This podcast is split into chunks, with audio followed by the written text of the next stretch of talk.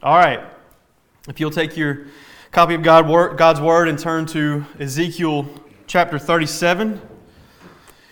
It is hard to believe we are in chapter 37 uh, of Ezekiel. Um, in, a, in a sense, it feels like we've been here for some time in the book of Ezekiel, but it kind of feels like we hadn't started it not too long ago either, so that we started it not too long ago. So uh, we are we're steadily making our way through it, and we are in the middle of really a wonderful set of passages of hope and restoration to the nation of Israel. A lot that we can glean from these, uh, these chapters we've been going through in these passages. Uh, if you recall, or if, uh, if you don't know, chapter 36 was given to us, uh, was given to Ezekiel, and, and in that chapter, Israel was given a promise of future hope. And, and really, that hope and that future restoration has kind of been a theme uh, since chapter 33. You know, we, we had a lot of judgment chapters, and, and we mentioned when we got to chapter 33 that that would begin the promises of future hope and restoration to the nation of Israel that God would give to them. Chapter 36 was very specific to that. It gave very specific promises of that future hope and, and restoration. And if you recall, Brian brought out in that passage that promises were going to come to pass, both because of the love that God had for his nation, the nation of Israel, the one that he covenanted with, and also because of God's concern for his holy name. Right? By restoring Israel and fulfilling his promises to them, the whole world will one day see that he is both true to his word and fully capable of bringing his will to pass. He's not thwarted by what Israel has done, what anybody else has done, by the power of Babylon or by the power of any other earthly nation. The passage before us tonight is not really a separate message than the one from the one in, in, chapter 36. It's really a continuation of that message from chapter 36. In this passage tonight, and we will just be covering verses 1 through 14, but in this passage tonight, we get a vivid illustration of how the promises of chapter 36 will ultimately be fulfilled. The prospect of Israel being restored by God to the height of her beauty and grandeur, they looked impossible at this point for the people of Israel. As they were a divided nation, they were without a king. Their land really laid in ruin, and the people of Israel were scattered into other nations and taken captivity, into captivity into Babylon. But God will make clear in this passage that nothing is impossible for Him. The uh, title of my sermon tonight is Death Valley. Death Valley. That is not the stadium over in LSU or Baton Rouge. This is the title of my sermon tonight. But let's begin by reading verses 1 through 14. The hand of the Lord was upon me, and he brought me out of the spirit of the Lord, out in the spirit of the Lord, and set me down in the middle of the valley. It was full of bones. And he led me around among them, and behold, there were very many on the surface of the valley, and behold, they were very dry. And he said to me, Son of man, can these bones live? And I answered, O Lord God, you know. Then he said to me, Prophesy over these bones, and say to them, O dry bones, hear the word of the Lord. Thus says the Lord God to these bones Behold, I will cause breath to enter you, and you shall live. And I will lay sinews upon you, and will cause flesh to come upon you, and cover you with skin, and put breath in you, and you shall live. And you shall know that I am the Lord. So I prophesied as I was commanded. And as I prophesied, there was a sound, and behold, a rattling, and the bones came together, bone to its bone. And I looked, and behold, there were sinews on them, and flesh had come upon them, and skin had covered them, but there was no breath in them. Then he said to me, Prophesy to the breath, prophesy, Son of Man, and say to the breath, Thus says the Lord God, Come from the four winds, O breath, and breathe on these slain, that they may live. So I prophesied as he commanded me.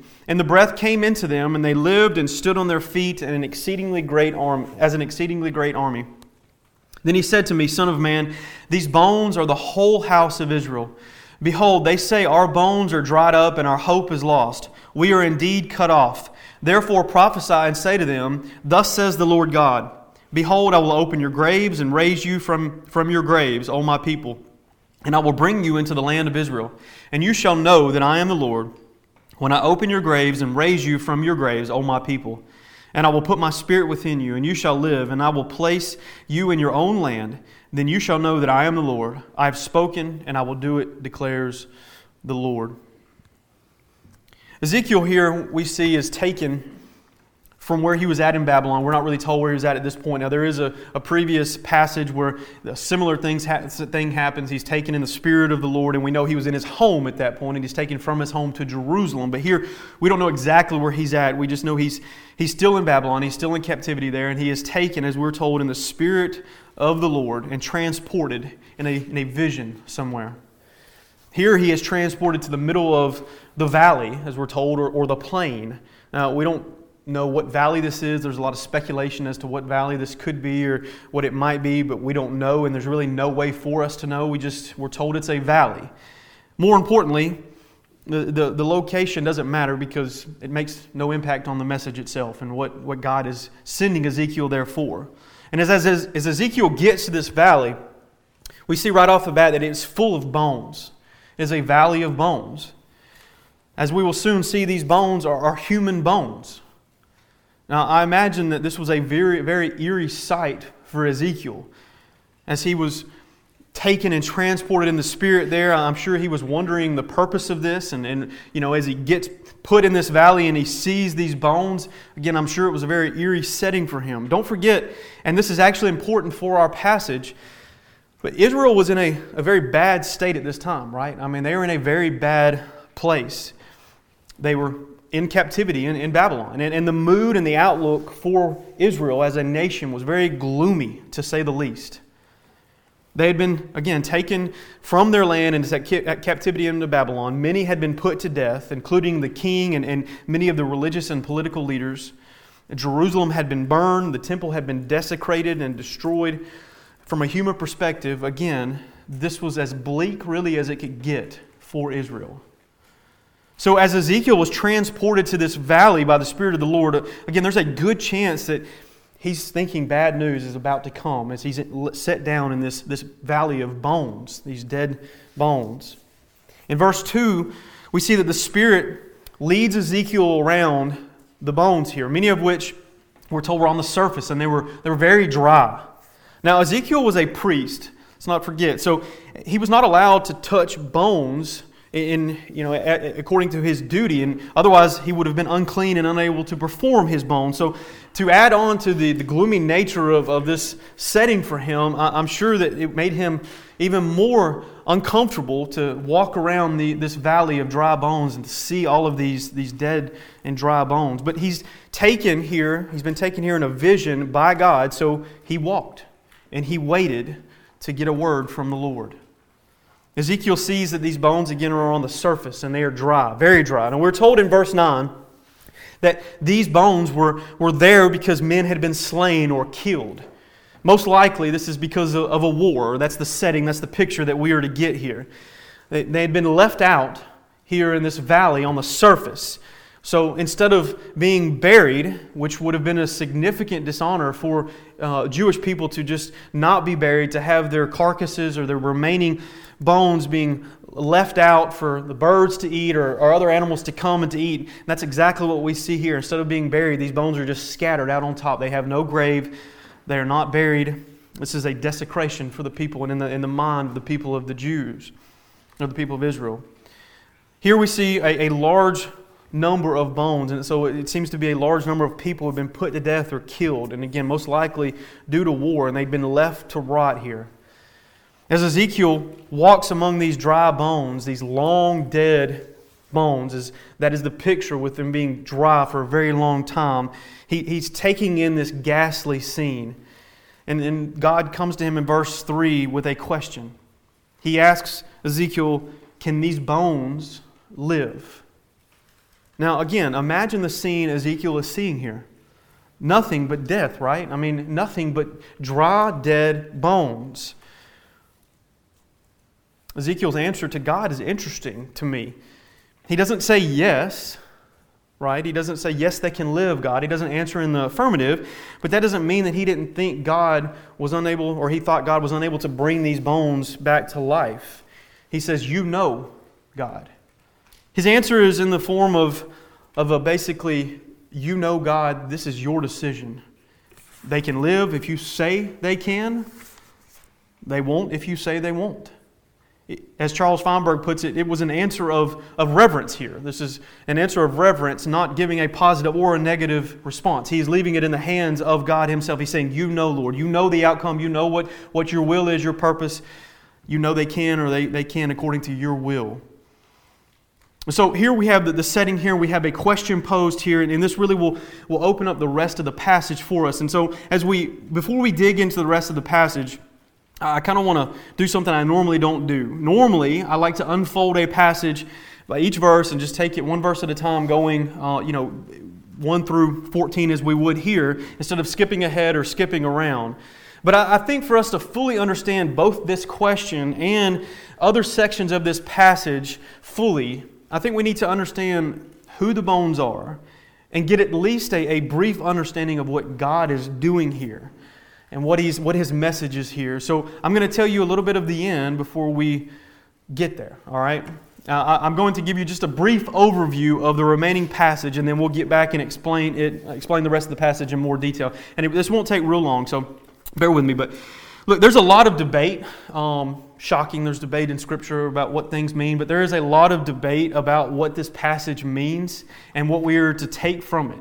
Uh, some people see this passage actually as an example of the future resurrection of the dead, which we see in the book of Revelation. Some see this as a promise to the New Testament church and how the Great Commission will be fulfilled. That's, that's what they see this message as.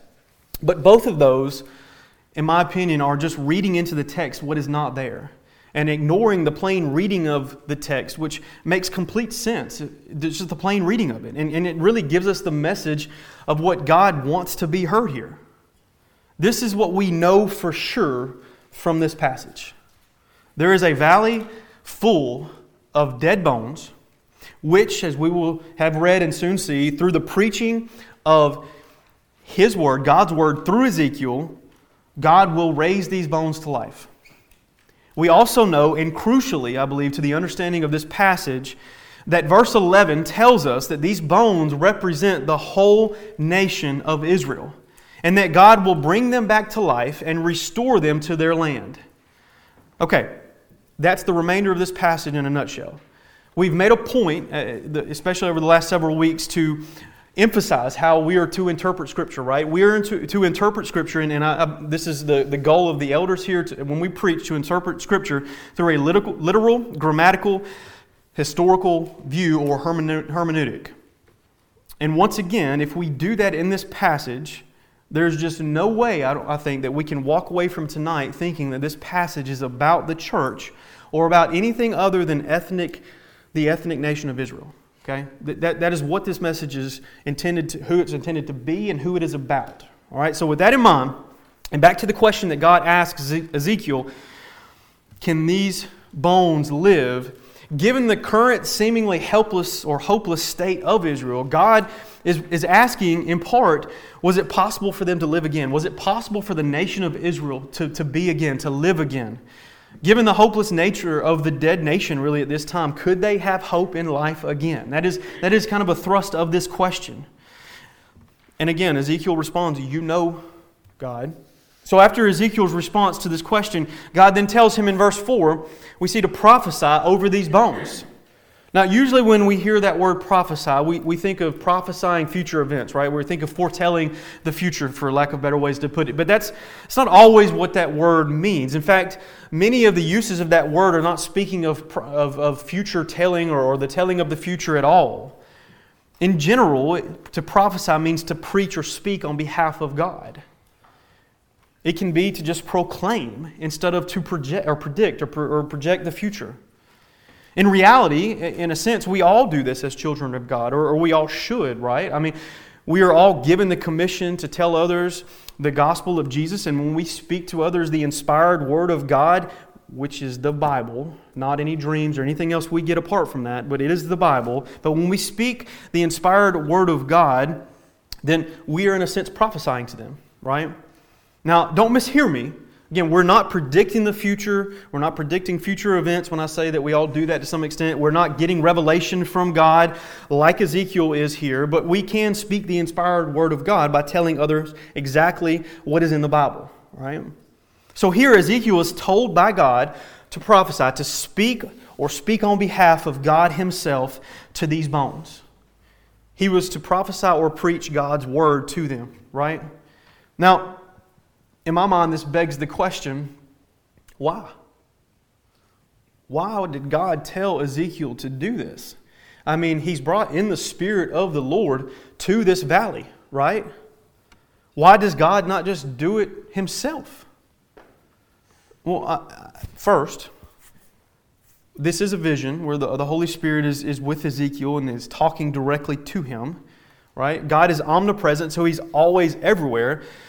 But Ezekiel is keenly aware of the presence of God here, right now, right? As God himself has spoken to Ezekiel and come to Ezekiel with this vision. He's, and he's given Ezekiel the purpose of this vision. He's going to give Ezekiel the purpose of vision, this vision. these bones are also dead, so it's not like it was going to startle them if, if God did it himself, right? I mean, you might think if we just heard the voice of God here, it's going to startle us, but these bones are dead already. There, there's, there's going to be no event like that if he were to just do it himself instead of, of Ezekiel. They don't even know he's there again because they're dead. And, and also, Ezekiel has already acknowledged that all power and authority lies in Yahweh, right? I mean, he's already said that you know God, it's, it's all in your power. And of course, we all know that truth as well. So it's not as if God needed Ezekiel to speak for him right here, right? And Ezekiel knows that as well. God wasn't relying on Ezekiel's oratory skills or any power of Ezekiel in order for him to accomplish what he wanted to do? I mean, if God wanted to, to give life to these bones, then he just as easily could have worked 100% apart from any action by Ezekiel, right? Yet he chose not to. He chose to have Ezekiel speak to these dead bones, his words, and then work through that, right? That's, that's an important example. We'll, we'll talk more about that as we go through this sermon, but I wanted to point that out. God is working through Ezekiel here. We see that in verse 5 and 6 that he tells, he was to tell these bones, he's to, to speak to these bones that God would cause breath to enter them and make them live. He would cause them to have sinews, flesh, skin, and, and breath inside of them.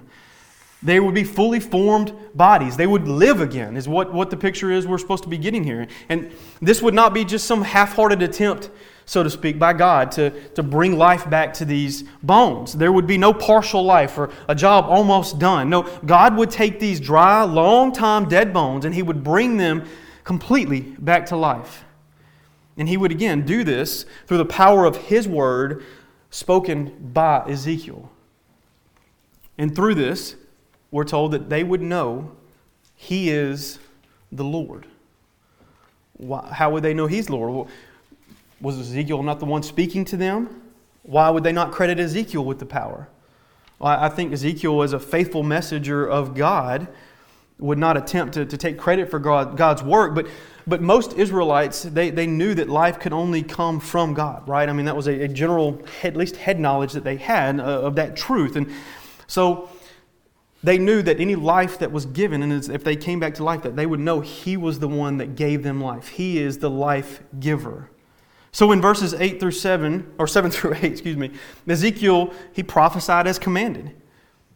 Again, you don't see him attempt to not do this by telling God how he was the one with all the power or that he'd hate to be given any credit when God needs all the credit and he's the one doing the work. Ezekiel, you don't see him respond here Yahweh, I know that you said to do this, but you don't need me. It's all of you, so I don't want to take away your glory.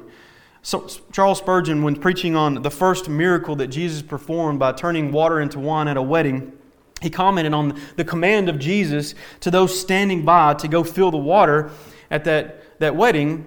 He commented that some he knew, some professing Christians that he knew at that time, they might, might would take that opportunity to say, No, Lord, for we know that you have the power and you don't need us to make wine. There are some today, I think, who would also, professing to give God the glory, question the necessity of His command here, or, or flat out disobey His command to, to preach, teach, and be witnesses to Him. That's not exa- at all what we have in the example of Ezekiel here, right? He obeys the command of God to speak to these bones. And upon speaking to these bones, Ezekiel heard them begin to rattle and come together. forming bodies. Flesh, sinews, and everything needed to form a human body seemed to come into place for each of these fallen Israelites. But there remained one cru- crucial piece missing. The, the bodies had come together, but there was no breath in them still, right? The most important part of life for a human body had still not yet been given. What we see here, though, is the beginning of that physical life of Israel. The actual physical rebirth of the, nation is pictured here. But this can only be fully accomplished by the giving of spiritual life, right? And that is the picture that we see next. So we find in verse 9 that God again tells Ezekiel to prophesy to these bones. This certainly doesn't seem to just be an exercise of futility. Again, I, I, I, don't want to belabor the point, but God has a purpose behind Ezekiel prophesying to these bones. There's no question that God, I believe, is giving us a pattern here, giving us direction as to how He works through human messengers. Ezekiel was told to, to speak to the breath here, to say, uh, excuse me, to speak to the breath here, the Lord God says, wind was to come from the four winds.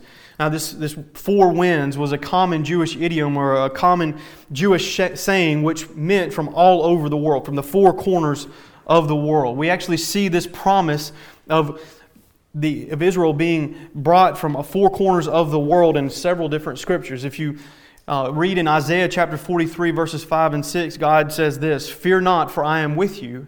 I will bring your offspring from the east and from the west. I will gather you. I will say to the north, Give up, and to the south, Do not withhold. Bring my sons from afar and my daughters from the ends of the earth. So you see the picture of Israelites being gathered from all over the world. Jeremiah 31, 7 and 8 says, For thus says the Lord, Sing aloud with gladness for Jacob and raise shouts for the chief of the nations. Proclaim, give praise, and say, O Lord, save your people, the remnant of Israel. Behold, I will bring them from the north country and gather them from the farthest parts of the earth. Very similar uh, idea, similar language, what we get here, this four corners again, is, is God restoring, the picture of God restoring the nation of Israel from all over the world, bringing them from the scattered places which they had been, been sent to after their rebellion. And again, this is significant because, because God had promised and warned over and over that Israel would be scattered among the nations for their rebellion, right?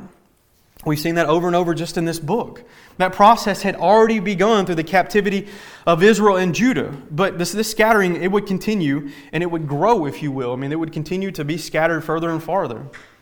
There's very few nations, I think, to this day that don't have a Jewish presence in them. Even though they, they have been restored as a nation to some extent, and I will talk more about that here in a minute, there's still very few nations in, the, in this world probably that don't have some type of Jewish presence in them. So this breath coming again from the four winds, it represents that the restoration of the nation of Israel as they are gathered from the four corners of the earth and given this breath of life. This picture we have of breath through wind being given for life is very reminiscent of the giving of life in, all the way back in creation in Genesis 2. In Genesis 2 7, God formed man from the dust of the ground first, right? That physical life or the physical body was formed first. But just as we see here in our illustration, in the bones of the, of the valley, after the body was formed from the dust of the earth, God then breathed into his nostrils the breath of life, and man became a living creature. So we have the, the, the physical body developed first, and then he is given life through the breath of God next. The exact example we really have of these bones here. Now, an interesting note the word for breath in the Hebrew is the word ruha. I'm sure I've pronounced that perfectly. But that, that's the word for, for breath here. But it, it can also be translated in several different ways. It's often translated either breath, wind, spirit, or even spirit, as in spirit of God. In fact, we see three of those four different translations in these 14 verses, verses in our passage. Back in verse 2, Spirit of the Lord is that same word. So is the word breath used here in, in verse 9. And again, the same word is used for winds in verse 9. Down in verse 14, the Spirit of God, which would be put into these dry bones, is that same word. So, this breath is the very breath of God, which was to be, bring life to these slain in the valley. And again in verse 10, Ezekiel did as he was told, right? As, as he was commanded. He prophesied to these bones. And as he did, these bones, which now had been formed into human bodies, they were given life and they stood. And we're told that they became an exceeding, exceedingly great army. So these dead bones, they would obey the voice of God and they, the word of God, and they would receive life. You know, it's, it's interesting that man walks around every day thinking they're alive, right? Yet they're dead. Unable and unwilling to hear and obey God. But here we see the bones, these dead, dry bones, obey the Word of God, the Word of life, and receive life. That speaks both to the foolishness of the lost natural man and the effectual power of God's Word. So, having given Ezekiel this vision and having shown him this great work of life giving, we can probably assume that Ezekiel didn't fully understand the meaning of what had just happened, right? I mean, he, he did as he was commanded, he saw the work of God, but he's probably still wondering the full meaning of, of what is going on here. So God tells him in verse 11. And as we covered earlier, God tells Ezekiel that these bones, they represent the whole house of Israel. And, and that word whole is significant. It, it's not just a tribe, it's not just a, a, a people from the line of David. It wasn't just the southern kingdom, Judah. It wasn't the northern kingdom, Israel. No, this is the whole house of Israel here. All 12 tribes, both the north and the southern kingdoms, which had been split now for quite some time, they would be brought to life. This represents the entire nation.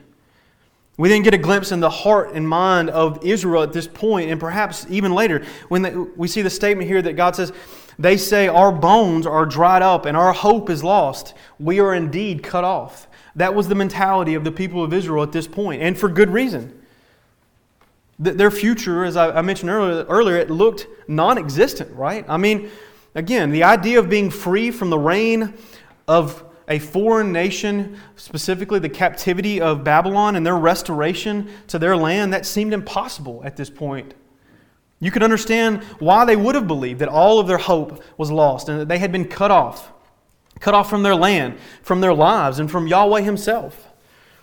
This is what God had told them would happen uh, if through their rebellion. Not just through Ezekiel and, and Jeremiah, but all the way back in the law. This had been warned over and over, right? And so they believed at this point that all of their hope was lost. They thought God was finished with them, He, he was done, and they would never be whole again. But you know, even though this current, that current generation felt that way and believed that, I think this statement very easily could be attributed to future Israel as well. I mean, the idea of Israel even existing as an independent nation uh, is very, has been far, very far fetched for, for many years.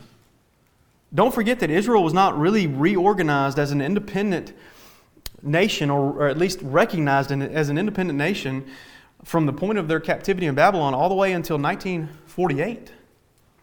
Further, it's, it's very reasonable to believe that not just those generations, but the still yet future Israel will have these same thoughts as, as they suffer mightily at the hands of the Antichrist during the tribulation period. I mean, the people of Israel will, have, will not have fully regained their land then, they haven't now. And even at that time, the world, through the leadership of the Antichrist, will attempt to destroy them entirely, right? They will be oppressed. I mean, the idea of God not being, uh, and them not fully being in, in, the favor of God and having their land and being, you know, without hope is going to be severely pressed on them, especially during that tribulation period. So you can see this, this mentality not just being with the current future or the current generation of Israel here in Ezekiel's time, but I mean Ezekiel in the future as well.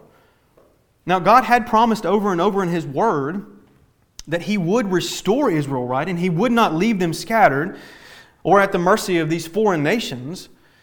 That is, in fact, what God is promising here and what he had promised to this same group in prior messages through Ezekiel and Jeremiah.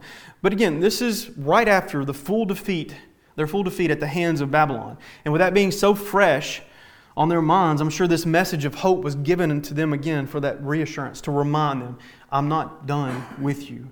There is still hope to come. So God gives Ezekiel one more word of hope here to give to them. Beginning of verse 12, God tells Ezekiel to prophesy to them that their graves will, will open and they will rise from their graves. Israel would rise from the dead. And this just really expands from just the picture of those slain as they had no graves. We, we talked about that earlier. God is giving just yet another promise of resurrection here for the nation of Israel. And here he's emphasizing again the restoration of all of the people of Israel The resurrection of the nation of Israel would not just be a promise to be a nation again, though, but to enjoy the full covenantal blessings which had been given to them. To be on their land again, something that they were not enjoying at all at that moment, right? This would cause them to know again that Yahweh is God.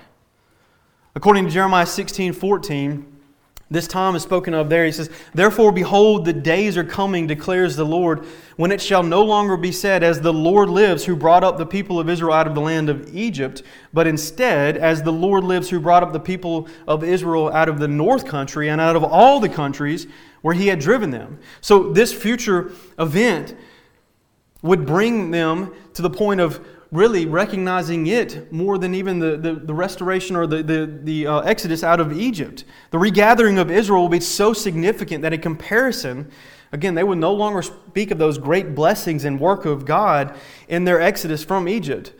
Again, the event that probably is, is most recognized by the people of Israel as being blessed by Yahweh.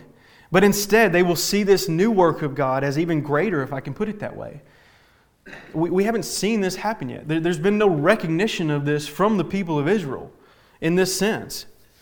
That, that exodus from Egypt is still the greatest event of blessing in their minds, which they can point to. And finally, in verse 14, we see the third part of this part or this future blessing, and this promise is of supreme importance. God would not just make them alive again physically, he wouldn't just put them back in their land, He would place His Spirit within them. Amen. This is new covenant language here and promises. The Lord promised it would happen, and so it will. So we see in this passage an illustration of God's promise to bring life from death, right? The rebirth of the nation of Israel. The prophet Isaiah and the prophet Hosea, they both tell us this event's going to happen quickly. In Isaiah 66, verses 7 through 8, we read, Before she is in labor, she gave birth. Because her before her pain came upon her she delivered a son. Who has heard such a thing? Who has heard such things? Shall a land be born in one day? Shall a nation be brought forth in one moment for as soon as Zion was in labor, she brought forth her children. Shall I bring to the point of birth and not cause to bring forth? Says the Lord. I who cause to bring forth shut the womb, says your God. The idea there is that this is going to happen quickly, and God will not just bring on pain for the nation of Israel, but He will give birth, He will give uh, relief. That, that's the idea we're to get there. Isaiah 6, uh, verses 1 and 2 says, Come, let us return to the Lord, for He has torn us that we may that he may heal us. He has struck us down that he will bind us up. After two days he will revive us. On the third day he will raise us up that we will live before him. The idea again is this idea of, of being restored quickly and this will happen in, in, in a, a quick period of time when god moves when he works on the nation of israel. So israel will be brought back from the dead. They will be given life and it will be done quickly once god begins that work the current, current people here in Ezekiel, they were cut off and hopeless, right? And God gives them this promise, and that is significant. God was not through with his people, and he is making that known. The answer to the original question then that God asked Ezekiel is obviously yes. Can these bones live again? Yes, they can, and they will. A dead nation under foreign rule, without a king, without a temple, or without even being a united people, would one day become a, a living and thriving nation with God once again in their midst. A couple of things as we close to kind of give us an application and, and, to remember as we finish this chapter. There's three things I want to point out as we try to close tonight. First, I want you to, to picture Ezekiel in this passage for a moment. Picture Ezekiel, but picture him with an audience of people watching him act this out okay? And when I say act, I mean actually go through. He's not acting as in a, a movie, but you know, he's, he's, he's doing exactly what God is telling him to do. But imagine a group of people watching this take place. A group of people without the ability to see or hear the Spirit of God. A man walks out into a field of dead bones, bones dead so long that they were dry and sun bleached. Zero semblance of life anywhere in the valley. This man walks around the valley for a bit, viewing these bones. Then, like a madman, he begins to tell these bones that God would give them life.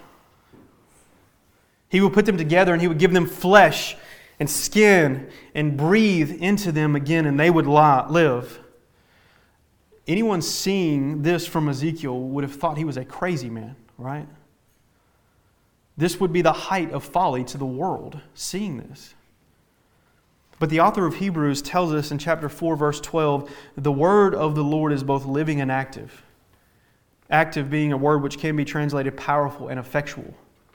Peter writes in his first epistle, You have been born again, not of perishable seed, but of imperishable, through the living and abiding word of God. God's word is not only living, according to Peter, but it is able to give life. Jesus said during his own ministry in John chapter 6, verse 63, It is the Spirit who gives life, the flesh has no help at all. The words that I have spoken to you are spirit and life. So God's word here is the power for life, right? No matter what the world might think, God's word is life and it is power. And God uses Ezekiel here to preach and speak his word for life. And Ezekiel is used because he obeyed and he preached to these dead bones despite how absurd it looked or sounded. Just like Ezekiel, we are also to obey and preach to the dead, right? It seems absurd and hopeless at times, even to us. And to the world, it is utter foolishness that life can come from preaching. From preaching that a man put to death on a Roman cross 2,000 years ago can give life. But there is wonder working power in the living Word of God. And through the preaching of the gospel, God turns death into life. He enables the dead to know truth and see that Jesus didn't stay in that grave. After his death, he defeated death for the salvation of his people, right? We are to preach that power. We are to tell others that good news, no matter how foolish it may seem to others. And let us not shy away from that. Let us not lose faith in that promise of life and the life giver.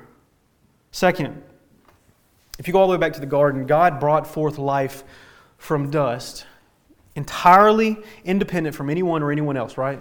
There was no one else alive to do anything other than God Himself. He brought life independently of anything or anyone. There's no actor in that process but God alone. There's no question then that God has the power to give life, right? And we see clearly in our passage that it was not the power of Ezekiel that brought life, but instead the power of God. But again, God chose to speak through Ezekiel to bring life, right? In fact, since the garden, there have been very few instances where God worked apart from a human messenger. In the New Testament, you will search far and wide for an example of salvation apart from the message being delivered from a human messenger.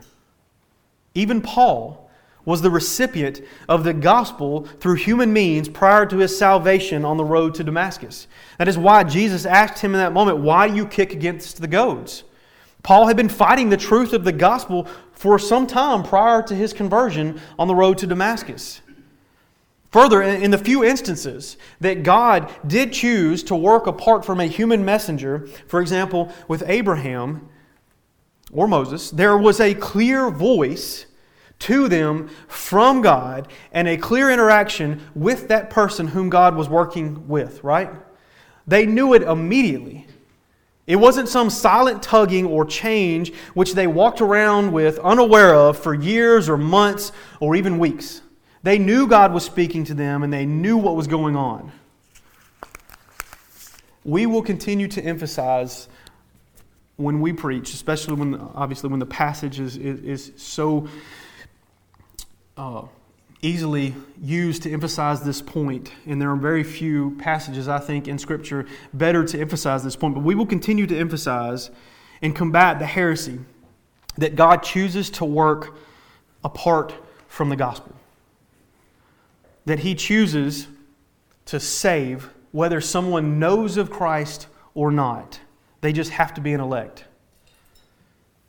God chooses let me use that word again. God chooses to work through human messengers to deliver the good news of the death and resurrection of His Son, Jesus.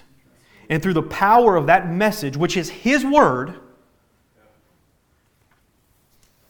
the breath of life is breathed into dead men and women unto salvation. 1 Corinthians chapter 1 verse 21 says for since in the wisdom of God the world did not know God through wisdom it pleased God through the folly of, what we preach to save those who believe. I hate to say this but I, I once I'll tell you uh, of an interaction I had with a pastor at once uh, one time but I once heard a pastor who claims to believe in the sovereignty of God and believe in election and predestination. But I, I, once heard him, he told me directly, I'll just put it that way. He told me directly that he believed, if he believed the way I did about the use of the gospel, that it was necessary for a person to hear the gospel preached in order to be saved, he would have no motivation to preach. His reasoning was that it didn't matter then if he preached, if he believed the way I did. It didn't matter if he preached or not, because God was going to make sure that someone preached to one of his elect, right, in order to bring salvation about. Because his elect could not not be saved, and even if he didn't do it, somebody was going to do it. So, what motivation did he have to go do it? Now, he is right in a sense. God will bring his word to each of his elect and make it effectual to them, and they will hear the gospel and they will be saved. There is truth in that. But to hear such a statement and attitude from a man who stands before a church pastoring them or claims to be a Christian, period, was shocking. I have to question the heart of such a man who is so willing to proclaim direct disobedience to God in order to justify his theology. And his theology was that God didn't work through the gospel. And so it didn't matter whether or not they heard about Christ or not because they would be saved anyways. That is not at all what we see from Ezekiel here in our passage.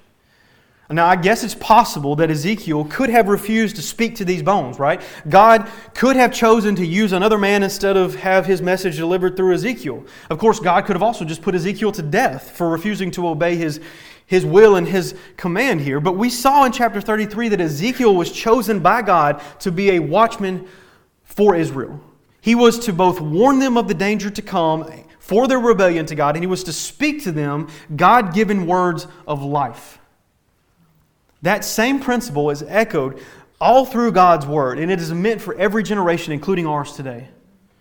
If we refuse to be a watchman or to tell others of the good news of Jesus and they die in their sins, then their blood is on our hands. We can't save them, don't get me wrong. That is not our work. That is clear the, clearly the power of God, but it, God is also clear that we have a responsibility to tell others of His Word, and we have culpability for our refusal to do so. And any theology that tells you differently is heresy.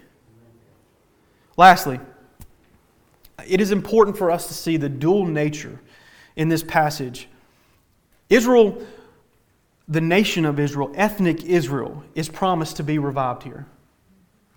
They were and still are dead as a nation in a sense. Again, they are not in any way receiving the blessings of God. They have only a very small portion of their land, even to this day, despite having been recognized as a nation some 75 years ago. So they certainly haven't been restored to the land God promised them. They are still being oppressed and despised by the nations of the world. But it is clear here, in my opinion, and many other passages, that ethnic Israel will one day be restored, and those things will not be taking place. So I, I, I don't want to make this passage something that it is not, okay? There is certainly a gospel message lesson here for us, but the thrust of this message, the thrust of this passage from God is not specifically about spiritual, general spiritual uh, regeneration of man. It is not about the Great Commission specifically, although we can have and we can and have drawn important applications from this passage concerning the Great Commission that we should learn and take. But this passage is specifically and primarily about the future restoration of the nation of Israel. That said, the restoration of Israel absolutely cannot happen without a spiritual birth in each of those of ethnic Israel who will be part of that restoration. God will not just restore Israel in their current state and give them all the material blessings they've been promised while they remain spiritually dead, rejecting their Messiah. That cannot and will not happen. Further, this promise can only and will only be effectual through the new covenant, which was given to Israel in the Old Testament and was ratified by the death and the blood of Jesus. The covenant which we as Gentiles have been grafted into and we experience in part today as believers in Jesus. But only when God takes out the heart of stone from the people of Israel and gives them a heart of flesh set on loving and obeying the Word of God and believing in Jesus as their Messiah will this restoration pl- take place. As we saw in these uh, passages in uh, Isaiah and Hosea, this will occur quickly into a vast number of Israelites when it happens. God has promised that it will happen, and it will come to pass. Let us be thankful first that God is a promise keeper even when we fail. I believe that the restoration of Israel is such a great example to us of that, right? Of Him being a promise keeper even when we fail and fail miserably. And so we can be secure in the promises we have because of this truth. But when this restoration happens, that also means Jesus will return to set up his kingdom and reign on this earth. So I ask you, are you ready? Are you ready for that return? Are you ready for the promises that Ezekiel was given to the nation of Israel for the whole world eventually one day to witness and to see and to recognize that Yahweh is their God and He is King? Stand with me.